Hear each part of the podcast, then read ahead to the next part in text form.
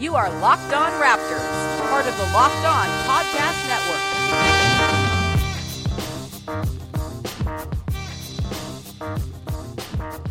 Hey, how's it going? Welcome to episode number 407 of Locked On Raptors for Halloween, October 31st. This is our second episode today. I'm your host, Sean Woodley of RaptorsHQ.com. You can find me on Twitter, as always, at Woodley Sean. Find the show at Locked On Raptors. You can find links to every single episode and of course, make sure you're checking out the Locked On Podcast Network team focus shows for all 30 NBA teams. We got Locked On Fantasy with Josh Lloyd, Locked On NBA with David Locke. We've also got the Locked On NFL shows. There's fantasy shows on that side. There's shows for all 32 NFL teams. There's Locked On NFL with Matt Williamson and some great guests each week, including Mike Sando and Sage Rosenfels. On the NBA show, we've got Ben Golliver and Sam Amick. It's a uh, murderer's row of excellent podcasters and people you want to hear from on the NFL, NBA, college sports, uh, also baseball.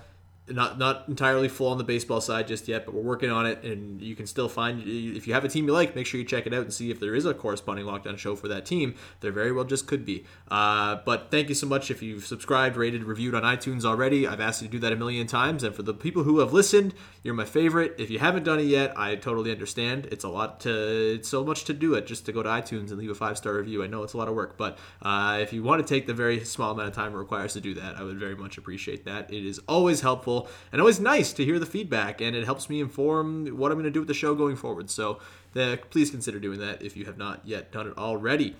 All right, on today's show, I'm joined by our pal Vivek Jacob. How's it going, buddy? Pretty good, as always it seems like everything is always rosy in Raptorland except for that trip to Milwaukee.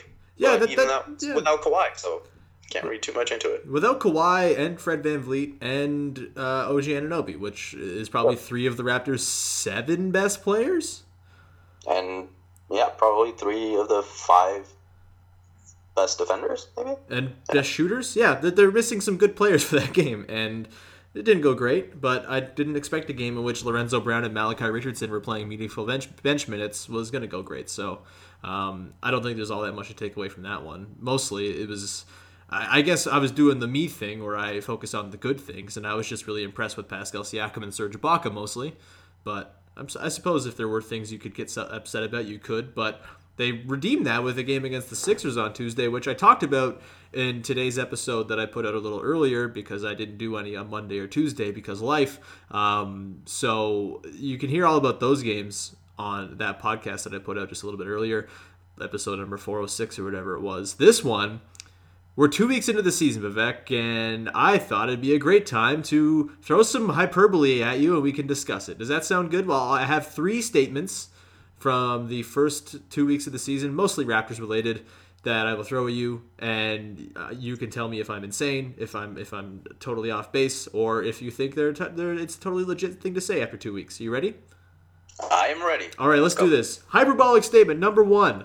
The Toronto Raptors are clear favorites to make the NBA Finals, and it was absurd that we ever considered anyone else. What do you think? Um, I think you're off base with that.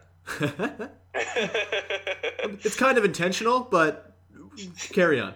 but yeah, no, I mean, obviously, there's plenty of reason to get excited. Um, the Celtics, I think, are defensively have been incredible to start the season. I know offensively they've had a bit of a struggle figuring things out.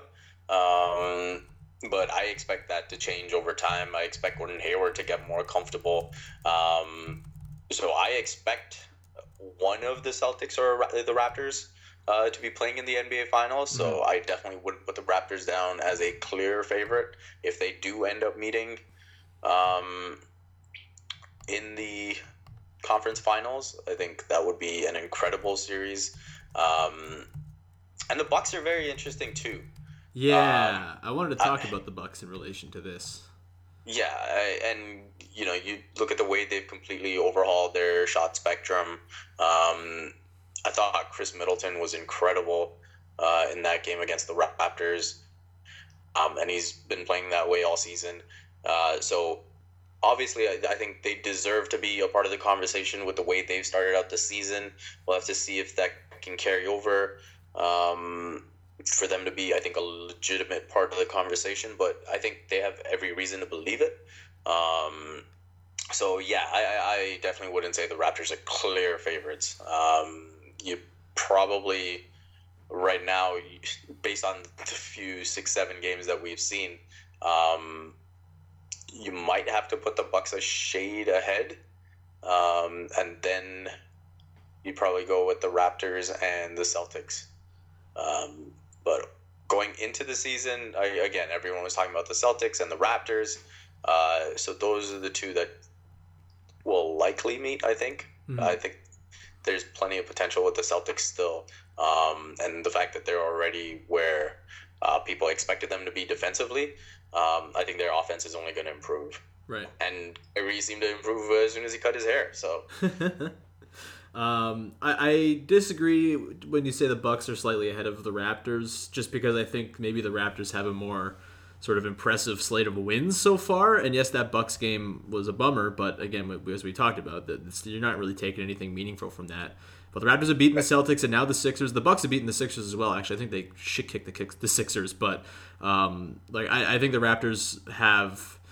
It's it's very interesting to compare the Raptors and Bucks because I kind of think they're sort of the in sort of the same vein of like team building and roster construction as each other and, and, kind of different from the Celtics, who the Celtics are kind of more of this like, all right, all for one type of thing where not there's not really a clear superstar or hierarchy. It's more just like here's a lot of good players and they're going to be very good together.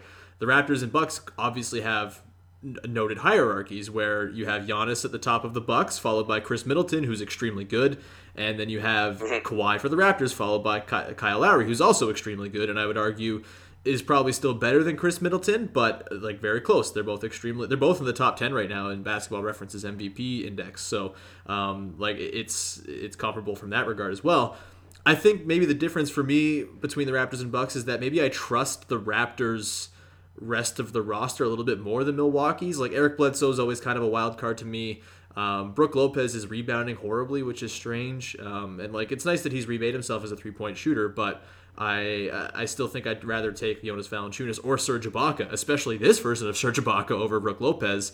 And then I, I think maybe there's like a higher upside for a lot of the Raptors ancillary guys like Pascal Siakam, who I mean, we'll actually I have a statement about Siakam that I have prepared, but well, like he's been amazing, and I, I think just like once everyone's healthy, I think I like the rest of the Raptors roster more than the Bucks still still, I mean, Giannis is ridiculous. He might be better than Kawhi at this point, and he is uh, like he's an offense unto himself at this point when you put four shooters around him. So I, they're not to be laughed at at all. And I think I think I predicted them to finish third in the East before the season because I thought it was going to work under Bud, and I thought Giannis was that good, and because there's some weird juju going around with the with the Sixers, but um, I think the the Raptors are still a hair ahead of the Bucks, and yeah, this also like as much as we like to rag on the Celtics, I mean their defense is insane, and I think their offense will eventually figure it out. I, based on the first game, and that's what are we really basing it on here? It's the first game that they played together against each other. Just like I, I do think Kawhi is kind of a really nice trump card for the Raptors to have in that in that matchup. Like he's just better than anyone on the Celtics, and I don't think it's like I don't think anyone on the Celtics is even going to really contend with that this year. So uh, I guess that's why I'd still put the Raptors. I think the Raptors are the favorites right now. Again, it's super early, maybe the Celtics turn into this like offensive monster, the likes of you know the the, the, the 60 win Hawks or something like that. In addition to being an insane defense, but I, I just the Kawhi thing so far and how Kawhi's looked when he's played has kind of mm-hmm. I, I, I was kind of it's a it's a coin flip type thing going into the season, but the way Kawhi's played and the way Kyle Lowry's played have kind of swayed me to thinking maybe the Raptors are slightly ahead of the Celtics right now. But again, very very early. We're like one eighth of the way or one tenth of the way through the season, so a little too early for that. Um, we're gonna get to yes, my sorry. Go ahead. Say yeah. The one thing I do want to say, I, I just wanted to sort of clarify what I said about the Bucks in terms of putting them ahead in terms of the seven games that we've seen so far. Mm-hmm. Um, basically, I, I was just trying to assess them in terms of who is closest to their theoretical ceiling. Right, right. And as good as the Raptors have looked um, in a much in the majority of play that they've had, I I do think that there's a long way to go for them still. Yeah, I mean, you, fair. you even look at the way they closed out the game against the Sixers; it wasn't great. I think there's still a lot of stuff to figure out, which is part of why I'm so impressed with the Bucks. The fact that they've come along this fast mm-hmm. uh, under Mike Budenholzer. Now, obviously, they will have bigger tests, and we'll have to see how they come up in those games. Um, but for now, if I had to rank the three teams in terms of who is closest to their ceiling, I would say the Bucks, then the Raptors, then the Celtics. Right, and I guess that's why I'd still put the Raptors and Celtics ahead in terms of like being the favorites, just because I think there is a lot more for them to achieve. Like the Raptors' ceiling is the team we saw in the last few minutes against Boston and Philadelphia, right, where they just like are so oppressive on defense and it leads to such easy offense and they just like come at you in waves and that's their ceiling. Right. They're they're, they're my God, their their pull away speed and those little moments where they kind of all figure it out and they have the right lineup out there and none of the Lorenzo Brown's not out there. Like they are they're truly exhilarating to watch. So that that's the ceiling of them. But I agree, like they haven't been able to sustain that. And like maybe it's not fair to ask them to sustain that level of play for longer stretches than they than they have already, but it's uh it's certainly possible that they could do that for longer swaths of games. Before we get to my next hyperbolic statement, I want to tell everyone about our sponsor for today, and that is my bookie. You know, ever since I started this podcast, people have been asking me for advice. Usually, it's what team to bet on this week, and the truth is, I don't know who's going to win. But if you think you know, you got to check out my bookie. Remember, who you're betting on is just as important as who you're betting with. That's why I always tell people to bet with my bookie. Trust me, guys, they're your best bet this season. They've been in the business for years, have great reviews online, and their mobile site is easy to use. Lay down some cash and win big today. I'd only recommend a service that to my listeners that's been good for me, and that's why I'm urging you to make your way to my bookie. You win, they pay. They have in-game live betting, the most rewarding player perks in the business, and for you fantasy guys out there, you can even bet the over under over under on how many fantasy points a player will score in a given game. Join now and MyBookie will match your deposit dollar for dollar up to a $1,000. That is incredible. Use promo code LOCKED ON to activate that very generous offer. Visit MyBookie online today. That's MyBookie, M Y B O O K I E. And don't forget to use the promo code LOCKED ON when creating your account to claim that amazing bonus of 100% up to $1,000. You play, you win, and you get paid at MyBookie. All right, Vivek. Statement number two hyperbolic statement number two. Pascal Siakam. Pascal Siakam is the closest thing the Raptors have right now to a third All Star. Discuss. Closest thing the Raptors have to a third All Star. Oh man, that is a very interesting one. Um,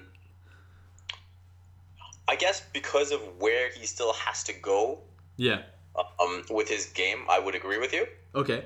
Um, I think the other guy that you think of uh, right now would be Serge Ibaka. Yeah. Because of the way he's played. Um, but it's just the way Serge Ibaka is playing, he's probably at his ceiling. Yeah. Um, so yeah, so yeah, I would agree with you, man.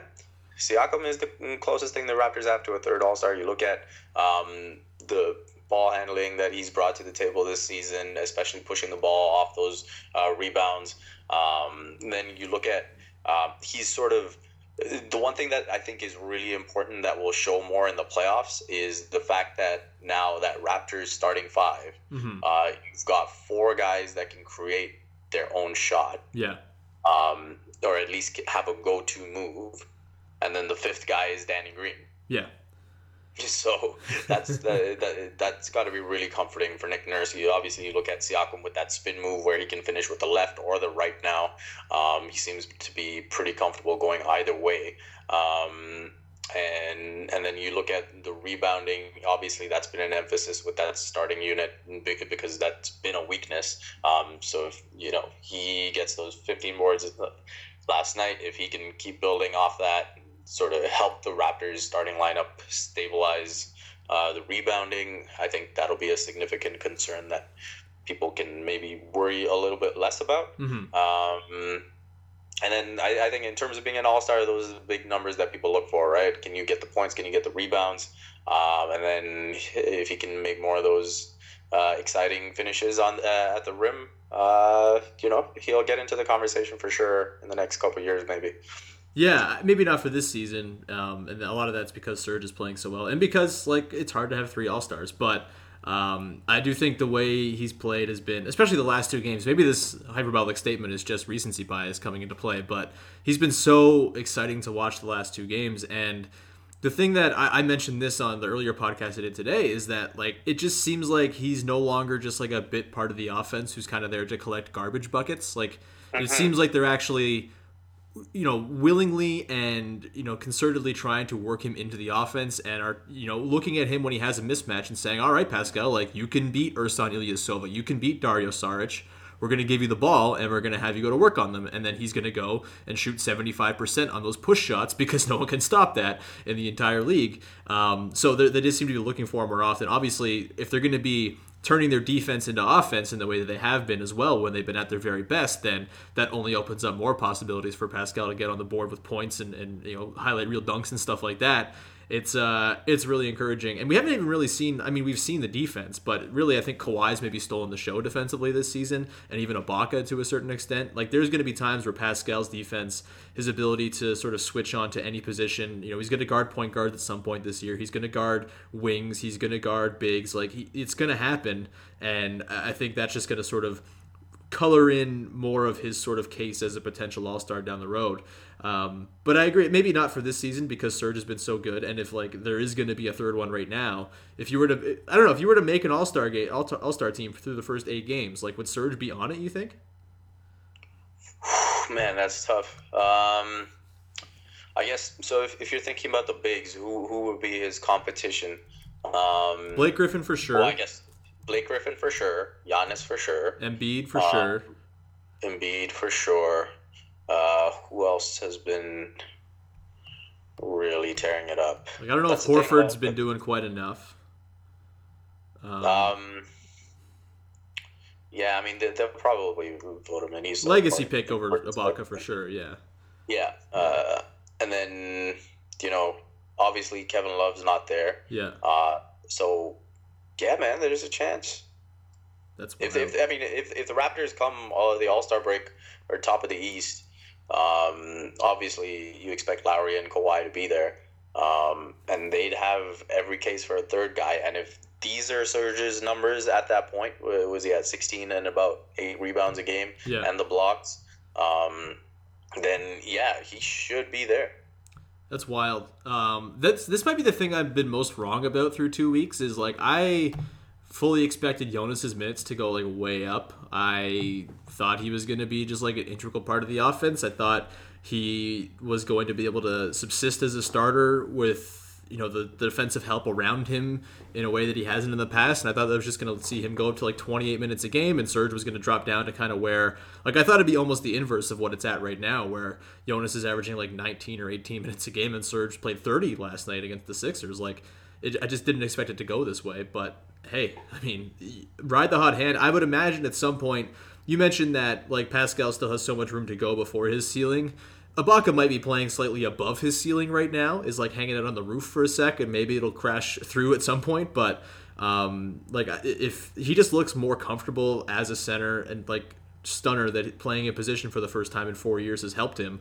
Um, but yeah, it's uh, it's really nice to see, and like the chemistry with him and Kyle is just it's come such a long way and he's like kind of abandoned three point shooting a little bit. I mean, he did it against the Bucks, but for the most part, like his attempts are down. I think he's only hit a few of them this season, and he's just kind of adopted the role of you know rim running big man, and it's worked really well for him in a way that I didn't expect. So shouts to Serge, man. He would be sort of I think a fringy all star right now if you were to vote today. Um, and we should throw uh, Khris Middleton into that mix. I think he would oh, go yeah. down as forward because they have Bledsoe and Brogdon at the guard positions, right? I guess that's so. true. Yeah. Um, maybe you could squeeze it out. The, the, the, it's so stupid the setup for positions. They should just have the 15 best players, but or the 12 best players. It's but. all positionless basketball now, anyway. Exactly. The Raptors, like, who, who, plays what position really? Kyle Lowry, maybe he's a center. He he guarded Joel Embiid in the post just damn fine last night. Maybe he is a center. Um, let's uh, we'll get to the final hyperbolic statement in just a second, but first. Is your company looking for a new way to reach customers? Your company could be mentioned right here in this very space. Podcast listeners are 60% more likely to interact with sponsors that they hear on their podcasts. And our demographic is 98% males with more education and earning than more traditional media audiences. If you want to have your company sponsor this podcast, please email me at sean.woodley1 at gmail.com. sean.woodley1 at gmail.com, and we can get that process started for you. All right, let's get to hyperbolic statement number three. Vivek, The Toronto Raptors' victory over the Washington Wizards in the opening week of the season broke the Wizards, and now the Wizards are going to be blown up by January. What do you think?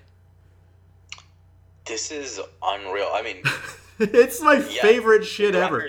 Raptors. Did yeah, you see Garrett Temple scolding I mean, Bradley Beal last night for like being a baby or something? I don't know exactly what he said, but it was amazing. Garrett Temple? Yeah, on the Grizzlies when the Grizzlies beat them last night. He like oh. came up to Bradley Beal after the game and like said something, looked concerned, and Bradley Beal was like, "I don't know, man." And then he like said something else to John Wall, and John Wall looked like upset. It was amazing. wow. Yeah. No, I need to see this. I need to see this. Um, but yeah, one in six. I think you know the the Wizards. They kind of held on to that sweep of the Raptors for so long, and then that was taken out of the picture with with the way the Raptors won last season in the in the postseason. Mm-hmm. Um, and yeah, I mean it's weird you, that whole situation. Um, but I think it starts at the top. You know, I think there's been all this talk about the sort of uh, what's the word for it? I mean, just the lack of chemistry between those guys. Yeah. Um, and and no one's really put their foot down and said, you know, hey, we can't keep doing this, or something needs to change, or you know. And now at one and six, if they keep trending this way, I don't think you have a choice. You you have to make a trade. Yeah. Um, and essentially, I think you're probably gonna have to choose between Bradley Beal and John Wall. Um, you probably uh, try to keep Beal because of that monstrous John Wall contract and the injury history that he's had. But um, either way, I don't, I don't see any easy solutions uh, for them. Um, it's a mess. It's a tire fire. I don't know what uh, they're going to do. Um, again, it all starts from the top, and until they get that sorted, um, who knows? Ernie Grunfeld is still the GM, right? What kind of question? Of course, he's still the GM. He's going to be the GM after the nuclear holocaust. so, yeah, exactly. I mean, so they've got a lot of problems that they need to fix. Um, did the Raptors break them? Yes. Why not? I think they did because had they won that game, they would have had a win before going out west on a road trip. In which, like, yeah, it's a Western trip, and yes, they've played some easy ass teams on this Western trip, but um, like I don't know, like maybe you have a little bit more mojo going out west. Maybe that Blazers win still happens, and then you have two wins coming back home, and you're like, okay, we got the tough part of the season out of the way. But with losing that game to the Raptors, who the Raptors didn't have Kawhi and were on the second night of a back to back, and still like they sort of dominated that game from start to finish, I just think that broke their spirit in a in an irreparable way, and I love way, it so much. Um, Kelly Oubre Jr. staring down Pascal Siakam with his team trailing by double digits. The most wizard shit that's ever happened. Peak, yeah. Peak wizards. Yeah, that entire game, that entire fourth quarter when the Wizards were like flirting with a comeback was the most wizard stuff ever. Bradley Beal hits a three when they're down whatever, 15, hits a three to make it a 12 point deficit and is like, "Yeah, let's flex, baby." And then was that the game where uh, Markieff Morris tried to pull some pull down someone's shorts on the Raptors too, or was that a different game? I no, no, that was um, that was against Portland, I believe. Right, that's right. Yeah, um, still also the most wizard shit ever. Also, uh, Dwight Howard's back on Friday, baby.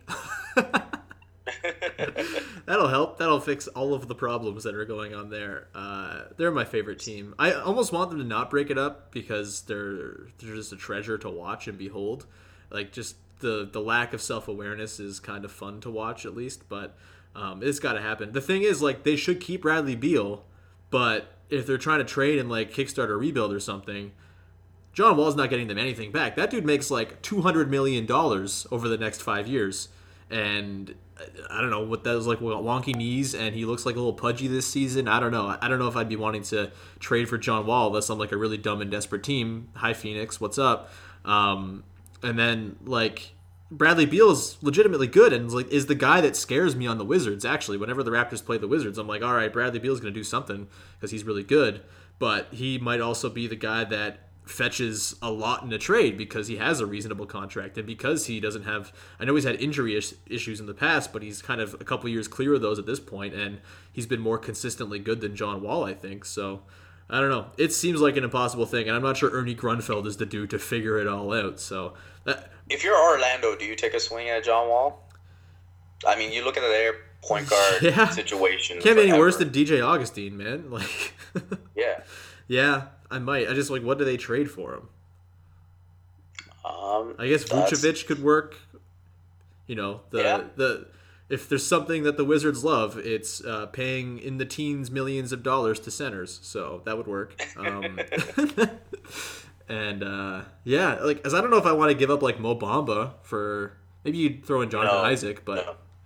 yeah, that'd be yeah maybe you maybe that's how you do it. You do like Isaac and Vucevic and whatever else salary junk you have to put on top of that to match Wall's contract coming in. And then you, if you have like Wall, Aaron Gordon playing the four with Bamba, maybe that actually looks like something. And obviously Terrence Ross Yeah. manning the wing, like the. But I uh, almost feel like that's the type of swing that they have to take. yeah.